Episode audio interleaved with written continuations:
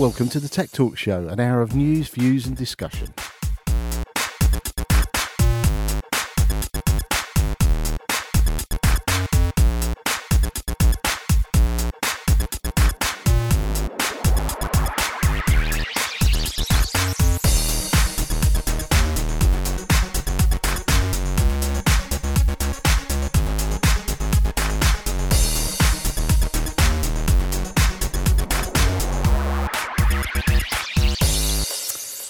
Welcome to the show. Uh, Dan, great to see you again. Lovely to see you as well, It Steve. is, mate, yeah, as always. And uh, in the studio, we've got Colleen Wong. Hi, Colleen, welcome to the show. Hi. And you're from Tech, um, Tech 64. Yes, that's Um, right. And we're going to talk a little bit about that in a minute. And also, we've got Andrew Brogden. Andrew's from Stay Private. Hi, Andrew. Hi, how'd you do? Yeah, great, thanks. Um, obviously, we've got a bit of a theme around safety and security today, uh, both on, on wearables and, and on the internet. But the number of ransomware attacks is growing all the time, Dan, isn't Does it? seem to be, yes. And uh, there's a latest one out called Pet Petya, I think it's called. I think that's, Okay. Yeah. So um, I've been looking into that a little bit, and um, there are some basic things you can do to protect yourself. Believe it Is or there? not, and that's first of all, you must use a reliable anti-malware software. Yep. So a lot of people haven't got that because they think their firewall will be sufficient to protect them, which actually isn't the case. Mhm. So that's really important. Uh, also, run a vulnerability checker, um, which is something like Eternal Blue vulnerability, and that checks ways in and out of your system, which people don't know about, particularly around Windows, which is obviously quite vulnerable to this. Uh, the last one is make sure your Windows is up to date, and I know quite a few public bodies fell foul of that a, a few weeks ago, didn't they? Mm. So yeah, and also any patches are installed. So Yeah. yeah. And I think it's important as well that if you get an re- odd email with an attachment, or it's a it's a um, an email from a colleague or someone you know, and it just doesn't look right, and it's got an attachment, don't open it. Yeah, that's really. oh, yeah, and also, uh, I mean, a lot of people don't turn their computers off and all the other issues. So, yeah, really important. So, anyway, that's enough about that. Ransomware's quite, you know, are you worried about it in terms of your technology? Definitely, we have to, you know, always keep ahead of the game in terms of anything related to cybersecurity. Yeah, yeah, and same for you, Andrew. Oh, definitely, yeah. I mean, Yeah. hopefully our product helps companies avoid that, but we, we don't want to get caught ourselves. up No, inside it, yeah. exactly, yeah, because it, it can be quite damaging for companies. So, Colleen, um, we spoke a little while ago actually down at Olympia at the show, didn't we? Yes, we did. and it was great to hear about what you're doing. So tell tell me just a little bit about what what is your product and what actually it's designed to do. Sure. Um, so my product is the Gator Watch, Yep. and it is a wearable mobile phone and tracker made for kids between the ages of five and ten. Okay. And the reason why I developed this product is because there are more and more children who are accessing the internet. They're accessing a lot of information that was never meant for young children. Yeah, yeah, particularly that age. Yeah. And also um, just access to games, access to basically generally too much screen time. Yeah. So what the Gator Watch is, it's a so it's a mobile phone. Mm-hmm. The watch actually makes calls and receives calls, but only from to and from designated users. So up to 13 family and friends. Right. It doesn't have the internet. It doesn't have social media. It doesn't have games. Okay. Yeah. So it's a it's a device where it keeps the family connected. So it's got GPRS. It works on GPRS or Yes, it does. yeah. So and and how long have you been developing the actual wearable? So I had the idea in August 2015 Right. and I started selling the watch in the market in April 2016. So quite So- quickly. Yeah, very quickly. Yeah. And how hard was it actually to develop the actual watch itself? Where did you go to get it made or designed and then made? Well, I went to um, Shenzhen in China, where Yeah. most consumer electronics products are made. Yep.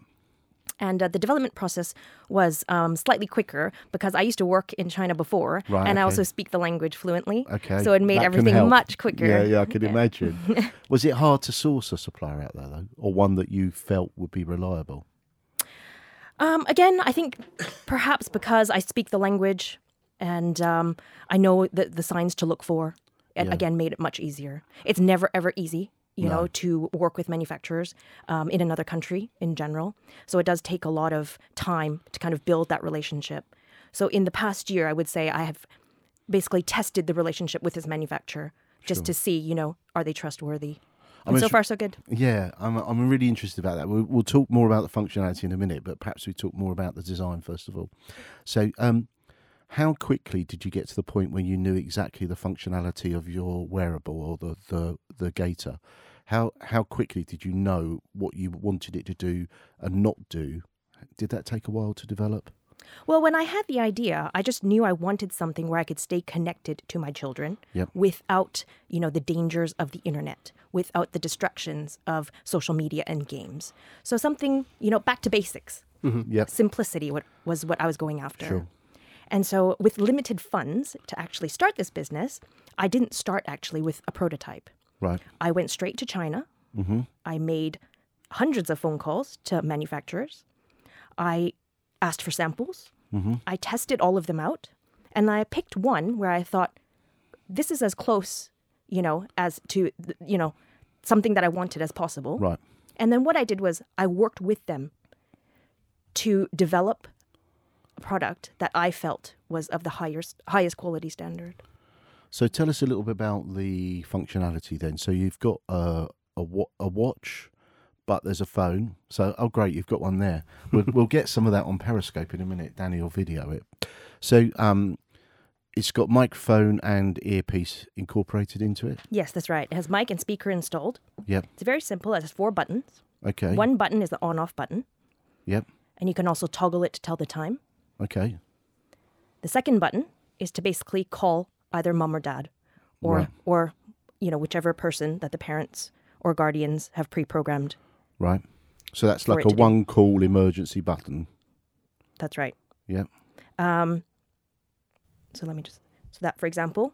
Yeah. So what I've done, I've, I've pressed the button for three seconds, and a picture of mum shows up on the screen, Okay. and so that makes the call to mum. right.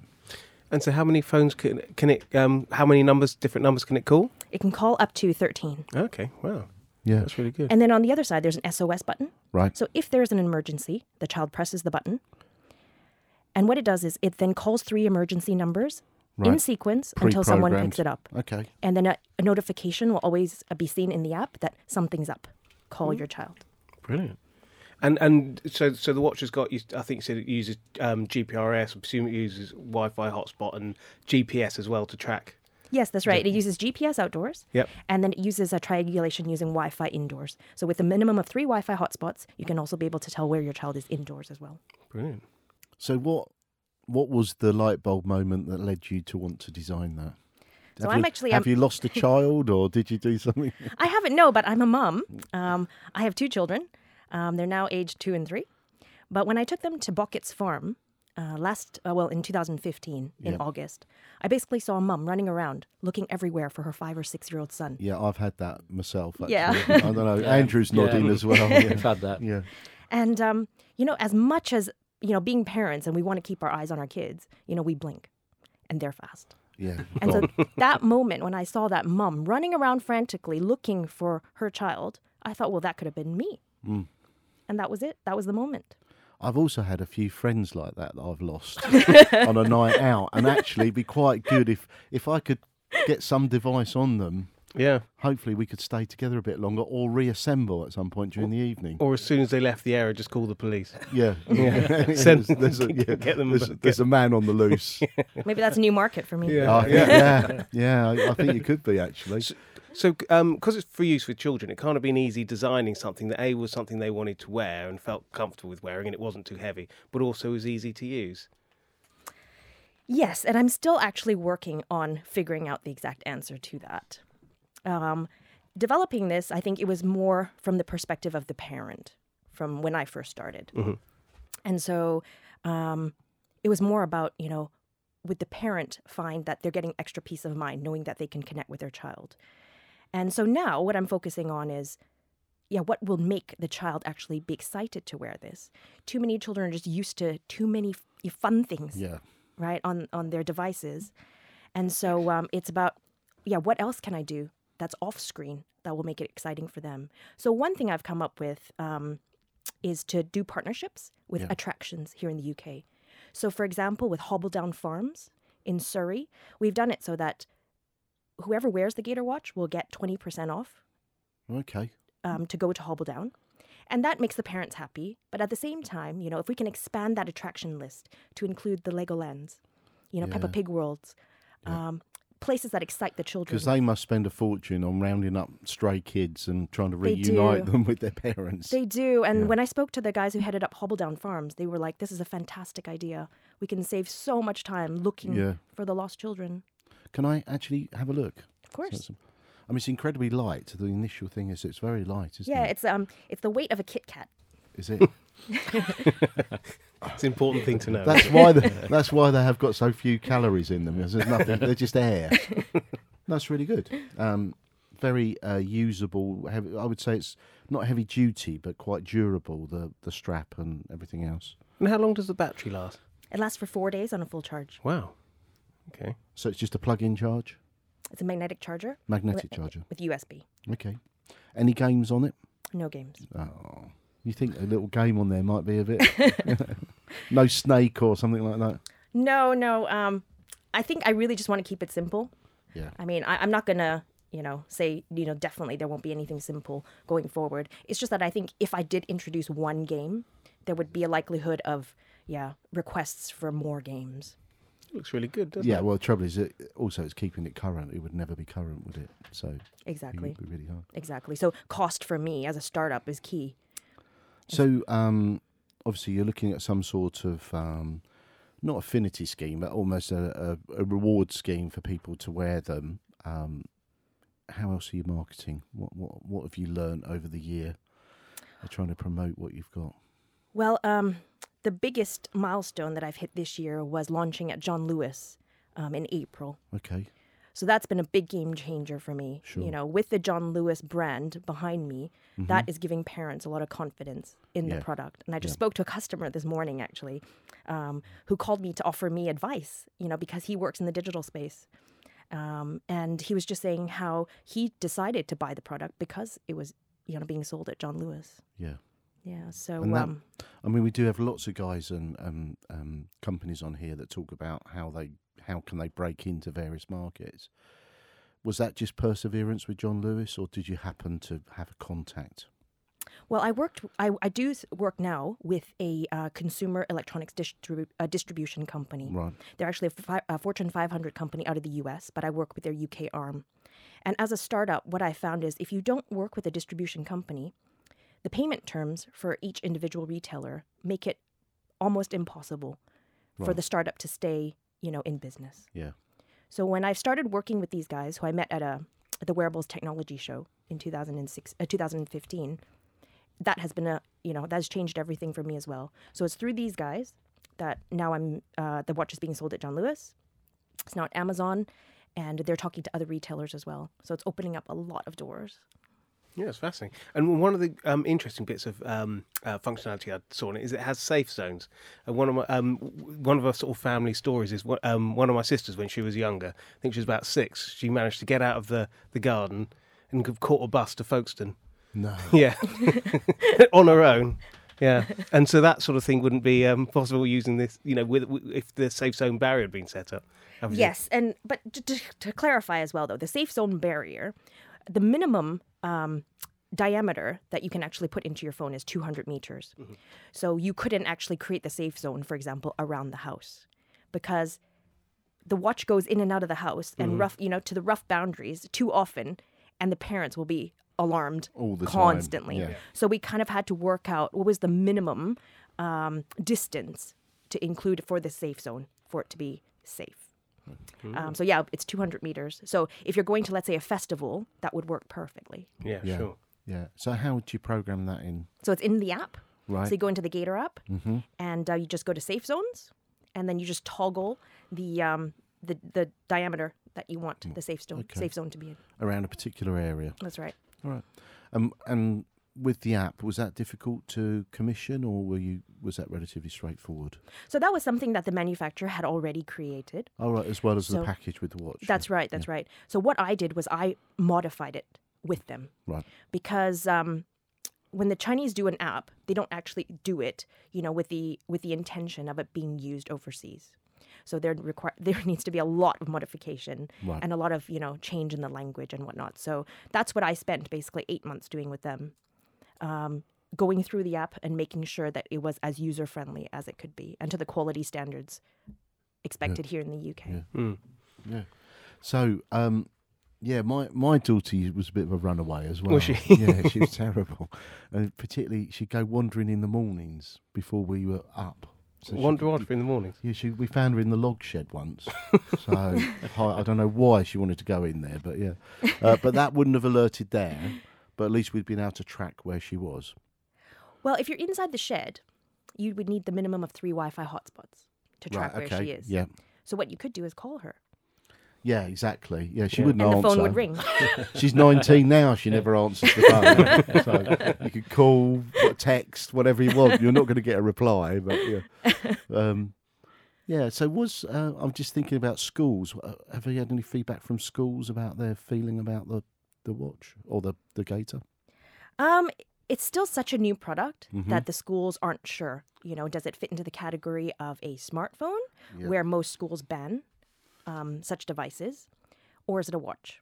So there are some schools that ban all smartphones. Yeah. Um, some parents just wouldn't tell them that this is a smartphone. Well, it's not actually, No. right? Um, but for the schools that ban watches, then yes, they'll probably take it because it is a watch at Yeah. the end of the day. So it is so, still something that we're working on, and we're in discussions with schools and parents all the time. Yes.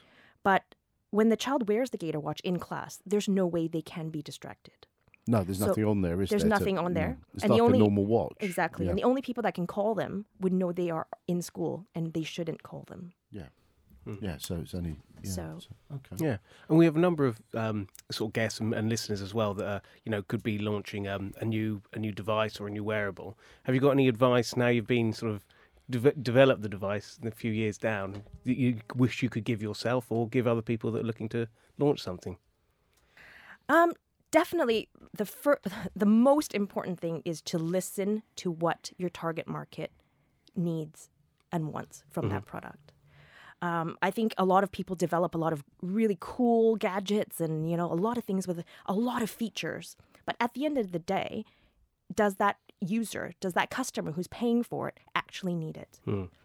And so um, I think it's it's constant that you have to keep asking the customer the same question. Even now, I talk to customers every single day just to make sure I understand what they want. And I think that's the key thing. If this is what they want and they're willing to part money to actually have it, then go for it. Yeah. Hmm. No, Yeah. it, it looks fantastic to me, and and I, I say I. I noticed how busy you were when I saw you at the show uh, late last year. I think, yeah. So it obviously was things are going well, and you talked a lot about um, John Lewis then, which was a real. I think that's a real coup for your company to be able, be able to get listed there. So, yeah, I think that's fantastic. Yeah, brilliant. So, um, it's tech64.com, That's right. but in uh, letters, not numbers. Yes, that's right. Yeah, so great. Well, thank you for joining us. It's been uh, really great to hear about the Yeah. wearable tech. Yeah, Yeah, it's fascinating. yeah. Thank brilliant. you. Well, it's that time of the show where we're going to go to unboxing.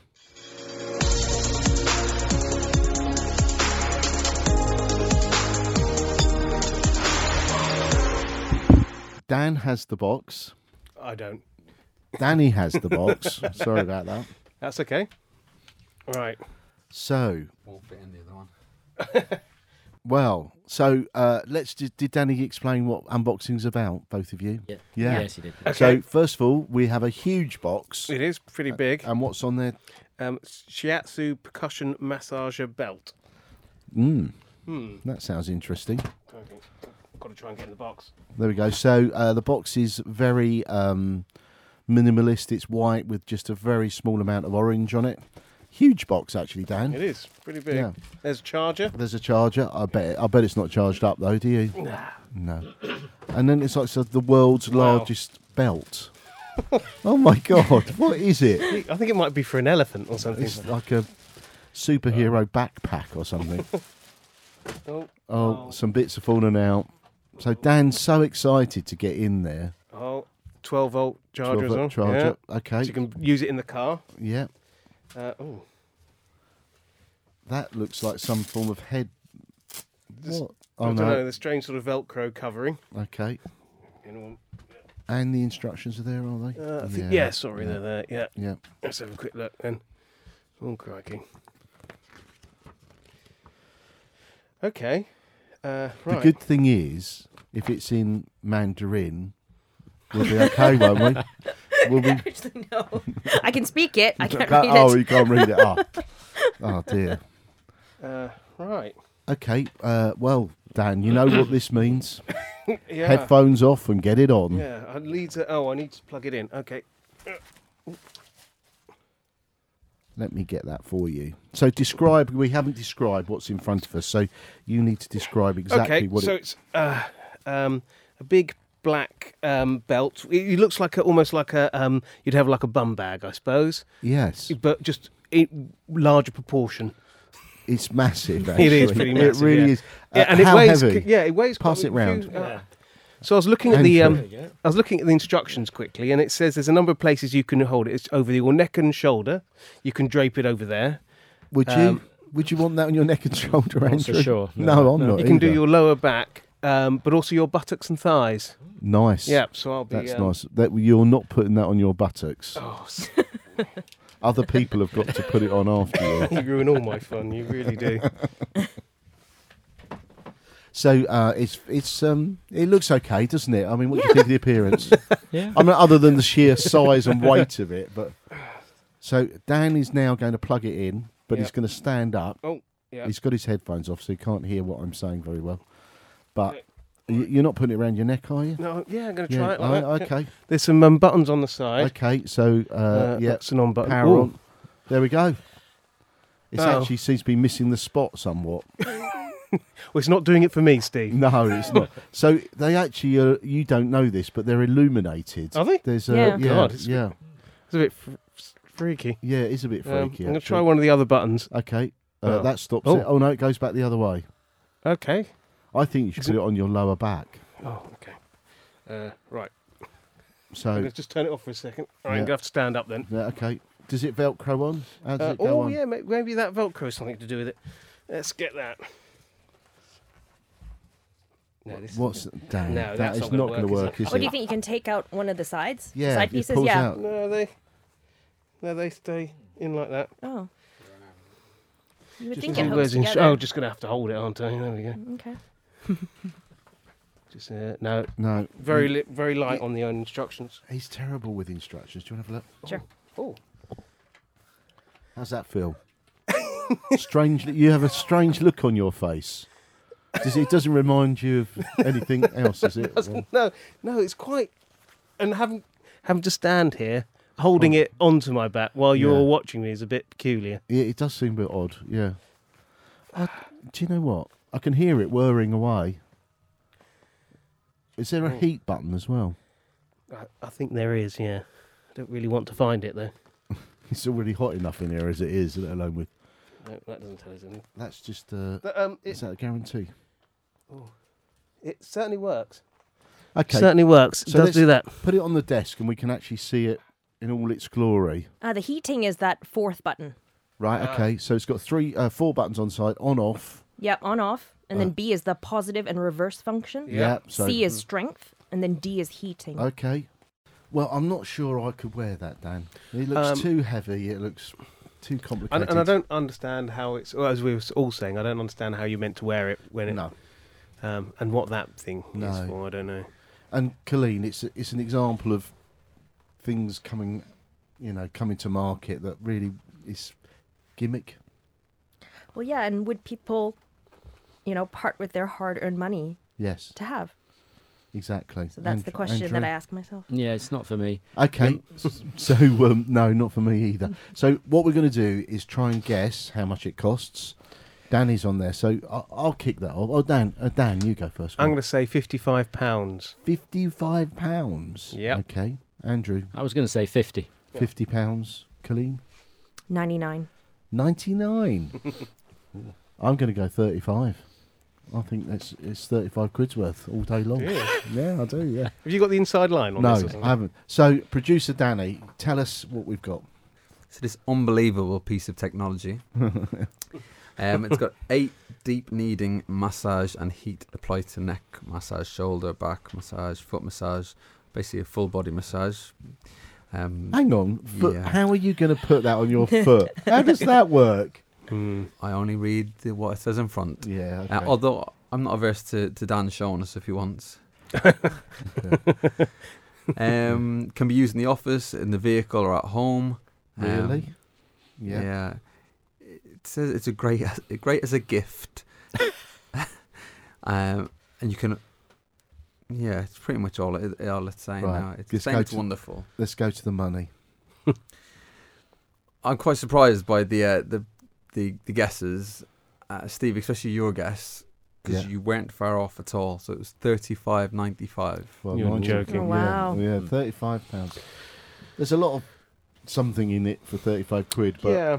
it doesn't actually do much. So um, the only decision left to make is whether you'd uh, put it back in the box or whether it rocks. So um, Andrew, I think I'd put it back in the box. yes, I'd put it back in the box, I'm afraid. You'd definitely hand it back wherever you got it from. and I would definitely throw it back in that box. that is a unanimous no. Yeah, definitely. So anyway, um, right. What we're going to do now, Dan, is um, we went to uh, Accelerate the other week. Yep, Tech we? Accelerate, yep. and um, we had some great interviews. And what we're going to do is go to a pre-record that was recorded there a few weeks ago. Can't wait.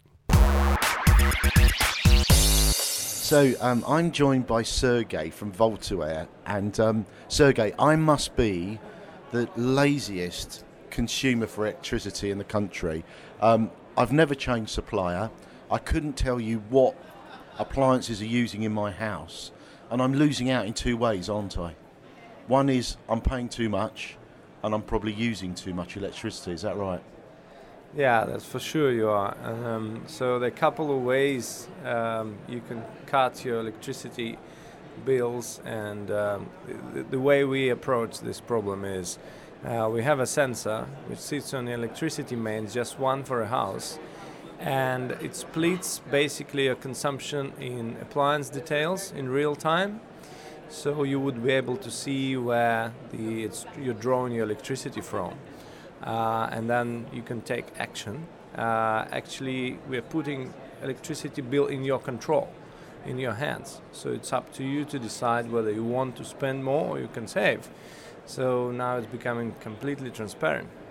Now, Voltaware not only allows me to know how much we're using, but it also tells me how much it's costing. Is that right? Yeah, exactly. So we have uh, six and a half thousand tariffs in the system already. So we actually give you not only kilowatt hours, but spent per appliance daily, weekly, monthly. So you can get it online in your app or also on the desktop version. Uh, but also it's a system which actually giving you control of what's going on in your home because we all use electricity every day and if you're away you will be able to see what's going on there so for your mom for example you'd be able to see if she's uh, you know waking up early to do her kettle to, do, to drink her tea uh, so it's a lot of activity control things security safety if you've left your iron on when you go to work you'll be able to see Um, and is it more directed at uh, consumer use in the home or, or for business owners as well to cut down on their bills? It's actually both. So for the homeowners, we've got very user-friendly app, um, but also for business users, we have a three-phase sensor. Let's say coffee shops. Um, you can compare the coffee shops appliance group by appliance groups. So to challenge them to rate the best ones and the less least, effi- less least efficient ones, and then you can take action to decrease the bill. And it really makes sense for the businesses even more than for the homeowners. Yeah, I mean, it's a huge cost to businesses, and that I assume it gives them the ability to compare uh, site against site, time of day against time of day across their whole uh, range of premises. Yes, it does. Uh, obviously, this is a system which is actually central part of analytics for energy management companies, for their internal energy managers, um, for people like chains and uh, shopping malls, etc., to understand where the energy is flowing and to stop it and optimize.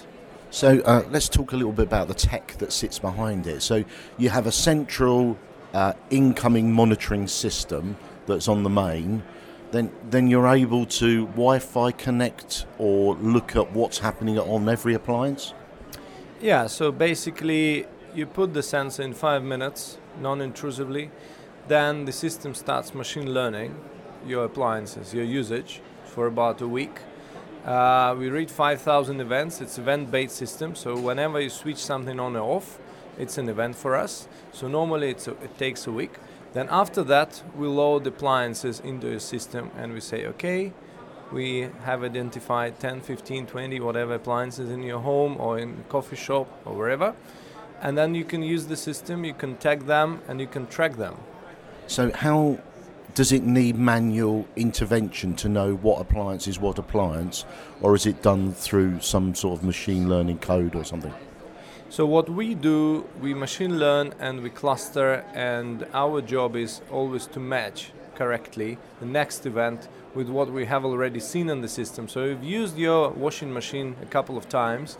So we've built this cluster, and then next time you use washing machine, we say, oh, that's appliance two or three, whatever number it is, and then all you need as a user is just to name it once and forever, and then it becomes absolutely automatic system from now on. And that's because of the power usage profile of that particular appliance. You're able to track it every time. So because we sample in high frequency, uh, so it's 2000 times per second. So we are able to get up to 30 uh, data points for every switch on or off. So we can track not only uh, delta of power usage, but also harmonics, transient state from 0 to 1 or 1 to 0.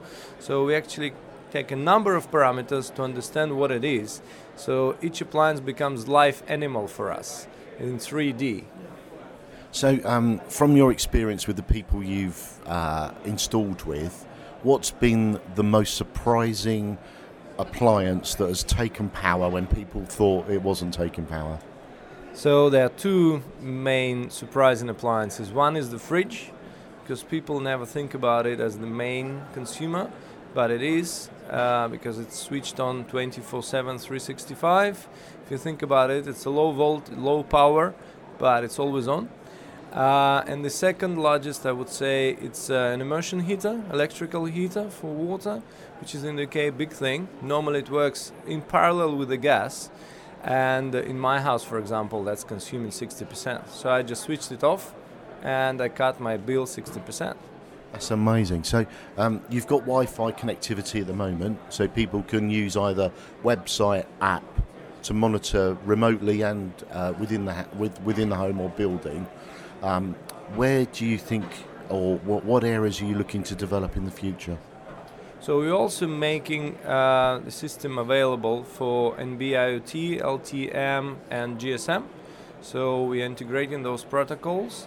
Um, we uh, basically this is a comprehensive product which will be used, you know, throughout any connectivity platform in the world, whatever provider it is. Well, I hope you have a great show. Where can people get more information about Voltaware? So it's a voltaware.com, our website, and you have quite a user-friendly and comprehensive information there. You can download and see our videos, very short but insightful, and uh, obviously you can uh, buy our sensors. Well, thank you for joining us and have a great show. Good luck. So we're at day two of um, Tech Accelerate at the Excel Centre. Um, I'm joined by Sue Nelson. Hello, Sue. Hi there, some great stuff here, isn't there? It actually is mind-boggling. I, I think it's amazing some of this. So we've got we've got artificial intelligence, we've got robotics, we've got virtual reality. We're just submerged in all this stuff today. It's, fa- it's fascinating. I haven't had a chance to have a good look round yet, but I'm going to have a look round soon, and it really is a big show. Um, we're joined by Armand Didier from Kazendi. Morning, Armand. Um, perhaps you could tell us a bit about Kazendi and, and what you do. Yeah, sure. So um, Kazendi, so we are a lead innovation studio based in London. Uh, so we are specialized in developing apps for the HoloLens, uh, so for the mixed reality uh, uh, market. Um, we also uh, specialize in fast prototyping, so which means we develop uh, an app from idea to a usable product in two weeks. Uh, user- in Just say that again. In two weeks. Wow. So yeah, in two weeks we uh, meet with the clients, um, get their their requirements, and in two weeks' time we develop the app uh, that shows the basic principle of uh, of what they want. And you work a lot with the um, the Microsoft HoloLens as well, don't you? Is, is there a particular choice where you went down that technology? Um, well, it's um, it's well developed first, uh, but we are we are not related at all with Microsoft. It's just um, just a choice, yeah, of technology. Um, And that's and that's because they've, they've they've ironed out quite a lot of bugs and they're, they're a bit bit further along. I mean, personally, I'm not a great fan of Microsoft, and I try and avoid it with you know as much as I can, which I'm sure I'll get loads of Twitter harassment for that. But but but but as far as you're concerned, that, at the moment, that's the best technology. yeah, yeah, yeah, it is. So, so what can um, um, mixed reality through the Hololens offer us that that, that sort of straight VR or um, doesn't? Well, as the as the name says, it's mixed reality. So you're not you're not anymore in a in a virtual world uh, where where you, you escape completely uh, your closed environment. Suddenly you, you, you bring some virtual elements uh, into into the room you are in, uh, into the streets you you, you walk in, and and it gives actually finally. A, wider dimension than just having a, a, a completely uh, virtual world uh, around you. So, so um, I, remember watching the James latest James Bond film, not the last one, the one before. I know you're looking at me quizzically here, Dan. Um, you're thinking, where is this going? um, and uh, I, I remember that the, the, the, the, um, the director and the producer deliberately decided not to use CGI be- be- because they really wanted to create this feeling that you know that, that he was on the motorbike and he could die at any minute, and it was all sort of you know, and I think there's, there's I think there's some really interesting things about that. And then of course, so many of us are so used to to having CGI, whi- which in my mind is almost where mixed reality is. In that you've almost got a film and then you're you're enhancing it or adding to it with CGI, and it's the same with virtual reality and aug- augmented reality, isn't it? You've, you you you're immersed in this world, but actually augmented reality, if you combine it with that, can add some some interesting characteristics. But like the James Bond film, you don't want to go over the top because actually it starts to become unreal. Does that make sense? Um, yes. You don't know how to reply to that, do do you? you? No. but, but I think what, what, what, uh, that's where the skill with somebody like you lies is, is making sure that you use the best technology, but actually it's a great experience. Yeah, yeah. I mean, the yeah, the aim is to have uh, some. Yeah, I would say the difference between like movies and uh, and what we do mixed reality is that um, uh, well, mixed reality you you live it. So so so yeah, it's way more. So there's no like. Um, it's not like using CGI is kind of uh, cheating like for movies, like you, you said for James Bond. Um, in, in mixed reality, uh, using this is actually uh, not not using uh, CGI is would be cheating. You, you see what I mean? And, and, and, what you're doing is, uh, what you're saying is you are completely immersed in it. And I think what, what a lot of the film studios are trying to do is trying to work out how they get that virtual reality experience when, when you go and watch a film. And they, I think they're still struggling with that, don't you, Mm. Dan? It does seem like it, and, and um, 3D doesn't seem to have taken off. It's still, you know, just a bit of a gimmick. So, But also, we're British. We don't like sitting there with those stupid glasses on. It's quite embarrassing. I wear glasses, and all my glasses are stupid. I did think that. so, so recently, um, uh, Microsoft launched their new super fast um, Xbox One X, confusingly named, uh, and it's and it's you know it's got super fast processing power. It's got um, 60 frames a second, I think, you know, um, uh, graphics processing. Um, but in the launch, they didn't really mention anything about VR, and they didn't seem to sort of mention having, uh, uh, you know, like the, the Sony VR. They didn't seem to have a VR option. Do you think this is that they're moving? That there's a move away from that, and so mixed reality is going to be more in, involved in gaming, or do you think they're missing a trick? Um, no, maybe they. I, th- I think they will just take two two different paths. Um, so I think it's so. Before what um, what would be used to do like um, several uh, several applications uh, in games or VR or whatever. Uh, now they actually take different paths and um, to fully uh, be developed in, in their field. And, and what's the uh, what's the most? I, I, I, you can't actually mention a client because you might get into trouble. What's the most exciting thing that you've been working on recently that, that you know you're, you're really proud of? Um, well, obviously every project is exciting because uh, it's like no, they're all different. So we've worked with uh, uh, data visualization, uh, brand awareness, um, operation. Um, so I, I- guess uh, every project has its own difficulties and its own uh, challenges. Um, yeah. So I think, you need to work for the diplomatic service, Armand. So I'm just wondering. So, um, what sort of what sort of um, uh, sectors are you working with at the moment, and, and and is that range of sectors expanding as more companies um, are, are sort of wanting to embrace what, what can be offered through sort of mixed reality? Um, so actually, we see more and more uh, of data visualization uh, projects coming in because I think uh, so. At, at the beginning, there was a lot of um, more like brand awareness projects. Uh, okay, you, you see uh, uh, holograms; it's like visually really attractive. Uh, but now they they start uh, to realize that it, it offers uh, new ways to, um, to to to assess data, to uh, explore data, and to and for example for businesses to, to take better decisions and faster. Uh, so yeah, data visualization is definitely um, emerging. That's the future. Not only do you need your data, you actually need to explain it really, you know, really easily, don't you? So excellent. Okay, so um, thank you very much, Amal. Um, perhaps you could um, tell us a website or something where people can have a, um, find more about Kazendi. Sure, so you can go on uh, kazendi.com and um, contact us anytime if you need a, a mixed reality app. Armand, thank you very much.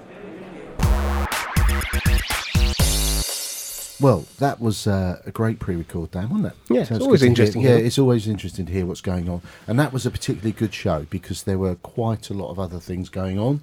Um, there was a lot around um, safety, and actually that brings us into Andrew, who's Andrew uh, Brogden, who's the founder of Stay Private. Andrew, Yes, welcome to the show. Thank you. Uh, it's great to see you, and thanks for joining us. So, um, Stay Private. Perhaps you could just explain exactly what it is. Yeah, I mean, we're here to try and make the internet a safer place where people can communicate knowing that their communications stay private. Um, the original idea came three years ago. Uh, my background's finance, and my co-founder's background is finance. And we were trying to we were trying to use modern communication to do financial services sales, and there was no real way of doing it properly.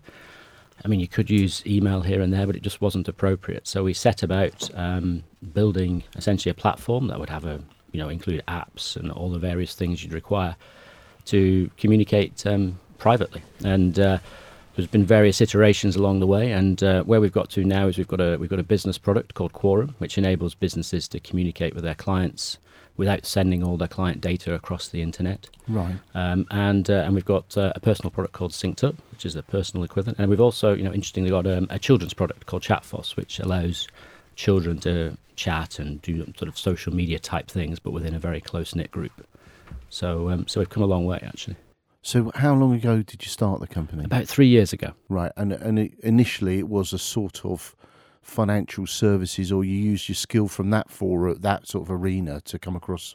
That's right. Yes, yes. So- So, I mean, it grew out of a need case. We were we were working on a product um, for a large um, insurance company, and the challenge was how do we sell this product and show we've sold it properly?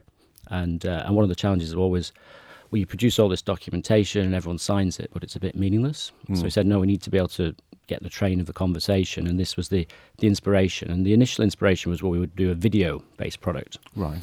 And uh, we actually had a colleague who'd set up a video company at the time, and um, and we had video in the product. And then bit by bit, we've had to take functionality out of the product to actually fit to what people need right now. Sure. Yeah, yeah. No. And how do you ensure the um, security of the data? Well, um, I mean, the way it works is it's all kept securely on our servers up in the cloud, and then um, and then we just we send through essentially a smart link that contains the right information, so the person can get through the portal to the right point, and then they protect their own information with a PIN, a four-digit PIN. So the idea is that it should be as safe as your email, plus a four-digit PIN, and then obviously we've got all the you know all the military grade encryption all the right stuff and all the you know and tier 4 data centers all those sort of things and all the jargon and what have you around our stuff but uh, but yeah the, the main the main the main key is that the, the user should just protect their own four digit pin And how different are the three different product products that you uh, produce? Well, the the personal uh, the sync, synced up and Quorum are pretty similar products. Quorum, Mhm. the difference is that with Quorum, the company retains ownership of all the data. Right. So the company controls the environment. So whenever they send or receive an email, it's sort of on their terms. Yeah. With Synced Up, it's the individual who can controls the data. So the individual owns their own data. If they share something with someone, they can always pull that back later. Sure. And then ChatFOS is a little bit different in that we're protecting the user rather than the data. Right. So in ChatFOS, it's impossible for anyone to find anyone else. on Okay. the system. People have to sort of swap usernames Right. in order to communicate. So slightly Uh, different. Yeah. So what came first? The company-based one. The company-based one was the inspiration, but we always knew there are other So- ways we can we can you can twist this, you know. And um, and I mean, I've got children who are now between the ages of eight and twelve. They were a little bit younger at the time, and they were coming into using all these apps that I'd rather they didn't, to be perfectly honest. Um, it's perhaps a bit late for the older one now; she's already on them all. Yeah. But the younger ones, the the idea was there's a market there for people who are perhaps a bit older than the people um, than the children Colleen's talking to, in that they've already started using Sure. these smartphones. Yep. But let's try and let them use it in a safe way where they're not getting contacted by strangers. So how how how is the registration control? Because that that could be a, a way. How would that work?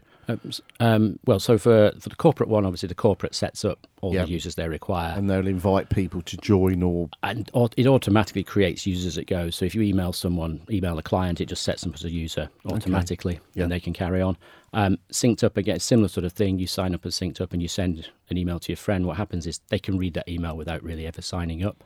Yep. And then as they start to send emails, they get automatically signed up themselves. Mm-hmm. Uh, and then on ChatFOS, we have to have a control where the parents have to sign up first. So we we take the parents' credit card details. So we've got an audit trail of who's actually setting up these users Yep. and then they can set up the users. And then the second step, which obviously makes it more difficult to use but keeps it safe, is that those users then have to invite their friends, Yep. and their friends have to invite them before they can actually make contact. So there's like a dual two way sort of thing. yes, exactly. And no one knows the other person's invited them either. Interestingly, okay. because we can't be sending out invites from random strangers. No. And and, and um, it, does it require any uh, any software to be downloaded onto your device or app, or is it all but cloud based? So all this stuff works through any browser on any device, and we also have apps all- for all the smartphones and tablets. So you can use it anywhere you want, really. But I mean, importantly for Quorum, you can use it out of any email account. You just click on the link, and away you go. So how um what's the advantages for a company? Well, so for I mean, for companies, the the the main issue here is data protection, and particularly companies that are dealing with sensitive data, financial services or social care services, health services, those Right. sort of things. Yeah. and it's important that they're not sending that data all around the world and it's being protected properly. And unfortunately, the way webmail works, when you send an email out there, it's copied across the internet and it's sold and it's used and it's hacked or whatever. I mean, it's Right. out of your control. Yeah. Um, and I mean, a, a lot of companies are arguably breaching sort of current data protection rules. And the data protection rules themselves are being tightened next year with GDPR, Yeah. the European Yeah. directive coming in in May next year. So we're starting to see more and more companies actually worry about this. I mean, I don't think GDPR really changes the rules, but it does it does increase the onus on companies to report breaches and to pay fines. I mean there's lots of noise about GDPR, isn't Yeah. there? And there's lots of people seem to be concerned about what it actually means to them as a company. Yeah, so I think I think for a- for a small company, I think the the main issue is that they've just got to make sure they've got the house in order. Right. Um, in that small companies are not normally selling user data or doing anything particularly against the interests of their customers. Um, but then on the other hand, when they're actually sent communicating with their customer, and customers these days want emails rather than letters because it's more convenient. Yeah. This is where we think they've got one particular problem that they do need to solve, which is why we we think Quorum's a good fit for that. And is it GDPR that means you've got to automatically transfer data to somebody else if requested? Is that that one, or is that something else? Yeah, so you, if the if the um, customer requests all their information, you have to make it available to them Right. in a very short period of time as Hmm. well, and you've got to be able to do that in a safe way, of course, as well. And of course, that can be quite difficult for companies. Can Exactly. So yeah, I mean the, the thing is, for a small company, it should be okay if you're Yeah. just running one business line. I mean, you should have your information in one place. It shouldn't be too bad. But obviously, for the larger companies, particularly the big American internet companies, Sure. they're going to have a major problem. Yeah. Obviously. And, and from your from what your experience or what you're seeing, do you think companies are enough companies are taking it seriously and starting to make the changes now, or is it sort of lagging behind a bit? I, I think uh, I think they're lagging behind a bit in Europe. I think the US companies, interestingly, are further ahead. Even though it doesn't, well, it does apply to them Hmm. because it applies to anyone who has an EU citizen as a customer. But I think the US companies are further down the line. Yeah. Yeah, no, it's interesting. So, um, advantages as a business, you know, you get a very secure link between you and your clients or Yeah. customers, which really, really helps. And then, obviously, we've got the second element, which is the sort of family bit. Yeah. Yeah. Yeah. What what drove you to go there? You knew you were always going to set that up, yeah. Yeah, we always well, as I say, we've got kids. I've got kids that age. Um, our co-founders, my co-founders have kids the same age, and we had this we had this problem that they all wanted to go on things like Snapchat and what have you, and we weren't comfortable with this. Um, and it was well, what can we do about this? Is there something we can do? And it was it was it was obvious, particularly because the product began as a video-based product. So Yeah. the the children's version still has video in it. It's Oh, much does it? more fun to use than Right, the, okay. the corporate product. Yeah. Because obviously, you know, kids like that stuff, whereas companies don't, No. unfortunately. No. So um, yeah, so we all, I think from the start we always thought it was there, and it's just been a matter of how to actually get that product into the hands of the parents and the children. Really. Yeah. So- And so you're on that journey at the moment in terms of Yes. marketing. So- yeah, so we've had it. We've had pilots running in schools for about a year actually. Okay. So we went to various different sorts of schools across the country, and the schools all loved it, and the parents loved it, and the kids loved it. Yeah. Um, the one issue we found though is that if we get the school to give it to pay for it or to give it to the children, then the school's taking on responsibility. For liability. Yes, if something happened right. on it. Okay. Now, obviously, it's making things safer, but that's you know, Mhm. unfortunately, the way of the world. They'll get blamed. So we're um, we're now re-presenting the product, and we're going to help, we're going to get the schools to help us sell the product to their parents. Okay. So we're basically going to relaunch the product with that, or full launch the product, I should say, start of September when everyone's back at school. Because a lot of schools now run an online learning system where Yeah. students log in, they can get work or, you know, Yes. download resources or whatever else. Again, that's not as secure as it should be then. Probably not, no. No. But I mean, you know, I mean, yeah, we can't solve every problem. No, no, no, once, no. you but your, but, but yours you're right. could be a good way to get secure communication between yeah, pupil and teacher. It could be. I mean, we're particularly targeting it at pupil to pupil. Yeah. You know, uh, trying to get the children off apps they're not meant to be on until Mhm. they're 13. Obviously, probably ought to be on anyway. No. know, So, Yeah. yeah. yeah and, no, it, and it must have been quite difficult to, you know, go from the the business um, the business sort of um, version, you know, the, the UI for that, um, to then designing it then for children to use. The sort of requirements of what the children are wanting from it was- must have been quite different. There is a difference, yes, Yeah. and that is a challenge for us in that the children's UI is arguably not exciting enough. However, having said that, it's it looks like a proper app. It looks like Hmm. an adult app rather than something that's designed for kids. Okay. It's not got you know pictures of dinosaurs or anything on it. You know, it's just it works like a normal chat app. So yeah. So you know, yeah. So we're sort of we're we're respecting the kids in a sense by offering them something Hmm. that you know is available for grown-ups. It's not babyish. Yeah. So what's the what's the, probably the, the biggest thing you've learnt over the last two years in terms of marketing and promotion? Other than just keep going, what would Well- s- what, what what advice would you give? What advice would I give? I mean, it's been it's been a long journey. We've changed. Um, I mean, we were too far ahead of our time, to be honest, Yeah. when we started, um, which is a good thing, I guess, because it still means we've still got chance for our product right the now. market, yeah. Yeah. Yeah. Um, but uh, but yeah, the product, our first product was too ambitious in the sense that in even though we could deliver the product, the market wasn't ready for it. So Too you know, much. what in terms of functionality? in terms of functionality, yeah. In our particular case, it was video functionality where Right. it led to legal and compliance problems, basically. Like, do we record the conversation? Do, you know, Yes, what happens if yeah. someone walks in the background? All this sort of stuff. Right. And um, yeah, we were too far ahead of the game there. So I think if we'd spent more time at the start, we could have simplified what we did, reduced the workload by a large amount, uh, yeah. and avoided Yeah, wasting some lots of of the time. difficulties. Yeah. Yeah. And have you developed it in house yourself, software wise, or have you outsourced that? So we've done all the all the back end database work's all done in house because Right. obviously we want to make sure that's totally secure. And then we've used um, contractors or companies we know to do the various front end bits. So Yeah. various bits are contracted out, but we only ever contracted out the front end stuff. So, like you, the- so the, client main front. secure bit you've done yourself. So yeah. you you know what's in there and what's yeah. There's no Absolutely, yeah. We can't and be. pieces. No, Yeah. no, Exactly, exactly, yeah, right. yeah. Yeah. I was just wondering in terms of the GDPR. Um, recently, the the UK government has made some, you know, um, statements about um, for national security being able to get, you know, have a backdoor into the likes of, you know, WhatsApp and things like that, which has end to end encryption. Yeah. H- how does that work under the, the you know these new legislations, that the EU legislations that's coming in? Right. I mean, I I think what we're seeing is an evolution here from where there's a conversation that's been quite limited and almost black and white. Mm. Either something's encrypted end to end or the government has total access to it. And I think the truth is that GDPR's progress in the sense of actually imposing an appropriate level of privacy onto users of the internet Mm-hmm. so that people can have their data protected and kept private you know but in a reasonable way. So obviously like in normal life we expect privacy until we do something really bad and then the police are allowed to come in and search our house. And i think the same thing has to apply online. So i think a lot of the conversations we've seen for the last few years around privacy and encryption have been almost a reflection of a sort of the naivety of the way the internet's set up. And i think gdpr and people becoming more aware of privacy and the importance of actually protecting their own data.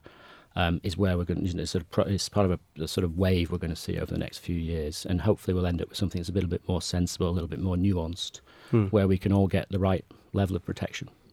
So how have you how have you funded um, the development so far?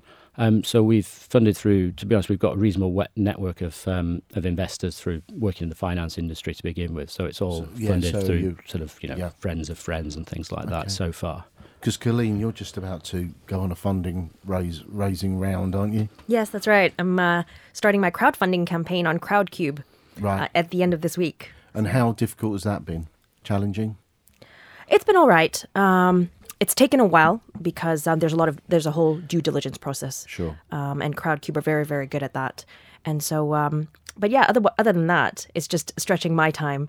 You know, a crowdfunding campaign is basically a full time job in itself. Yeah, So yeah, I think that's the difficulty of it. And that uh, having investors adds a new dimension as well, doesn't it? Well, it does indeed, yeah. and I mean, I mean, we've had a look at. I, I, I hear what you're saying about it taking time, later the crowdfunding, because that's always been an option available to us, but we keep putting it off because of the investment of time, really. Yeah, I mean you've got to prepare quite a lot of documentation to support your your actual funding uh, round, haven't you? Yeah, and it's it's the documentation part is actually the easy bit. It's Right. actually getting you know getting people aware that the crowdfunding campaign is coming. and, Yeah. you know to build the excitement Mm. to get the PR out there. Yeah, because a lot of companies will use their users, Yeah, uh, yeah. existing users, as a way to contact them. Say, would you like to invest in the company? You know, that's that's one way we see people doing that, don't we? It makes sense. Yeah, But yeah. but uh, it can still be very very hard. Yes, it is.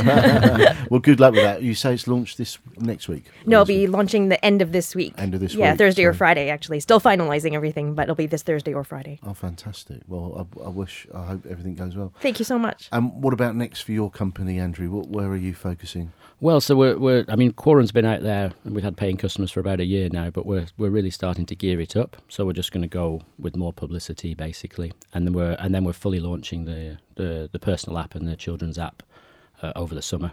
Right. And then I think we'll just be out there trying to see how far we can get to. And will you be going to any shows, any uh, ex- expos or anything? Yeah, we've not planned. We have been to shows in the past. We're still Right. working out what to do. To be honest, we've had mixed um, mixed results from shows, should I say? Yeah, well, you, Colleen, you do quite a few, don't you? Which are shows, or you do a few shows or ex- But, ex- but like Andrew, I mean, I have mixed feelings about them as well. They're It's- extremely time consuming, yeah, and um, just uh, just the sheer time of having to be there for a few days, hmm you know, takes away from you know the sales and customer service that I have to do generally, yeah. um, and so and the cost of actually attending a show as well. It's they, they aren't cheap, They are are they? not No. cheap. And in fact, some of the IT shows or tech shows Mm. are some of the most costly out there. Actually, I don't know if you found that. Yeah, yeah, no, So, definitely. Yeah. Yeah. Well done. Yeah, so that's brilliant. yeah, no, it's good to good to talk about that and security. Yeah. It is important. So, um, Andrew, where can people find out more? Uh, www.stayprivate.com. Yeah, no, it's great. Well, um, that's nearly the end of the show. So, yeah, I think we're we've just about covered quite a lot about safety, quite a lot about security. Um, great to hear about the watch. I think uh, the Gator are really good, really good idea, and I wish you all the best with that. Thank you. And also, the the safety side of, of, of being online is really important, isn't it? So, great to hear about that. Yeah, that's And yeah, that's it for the show, Dan.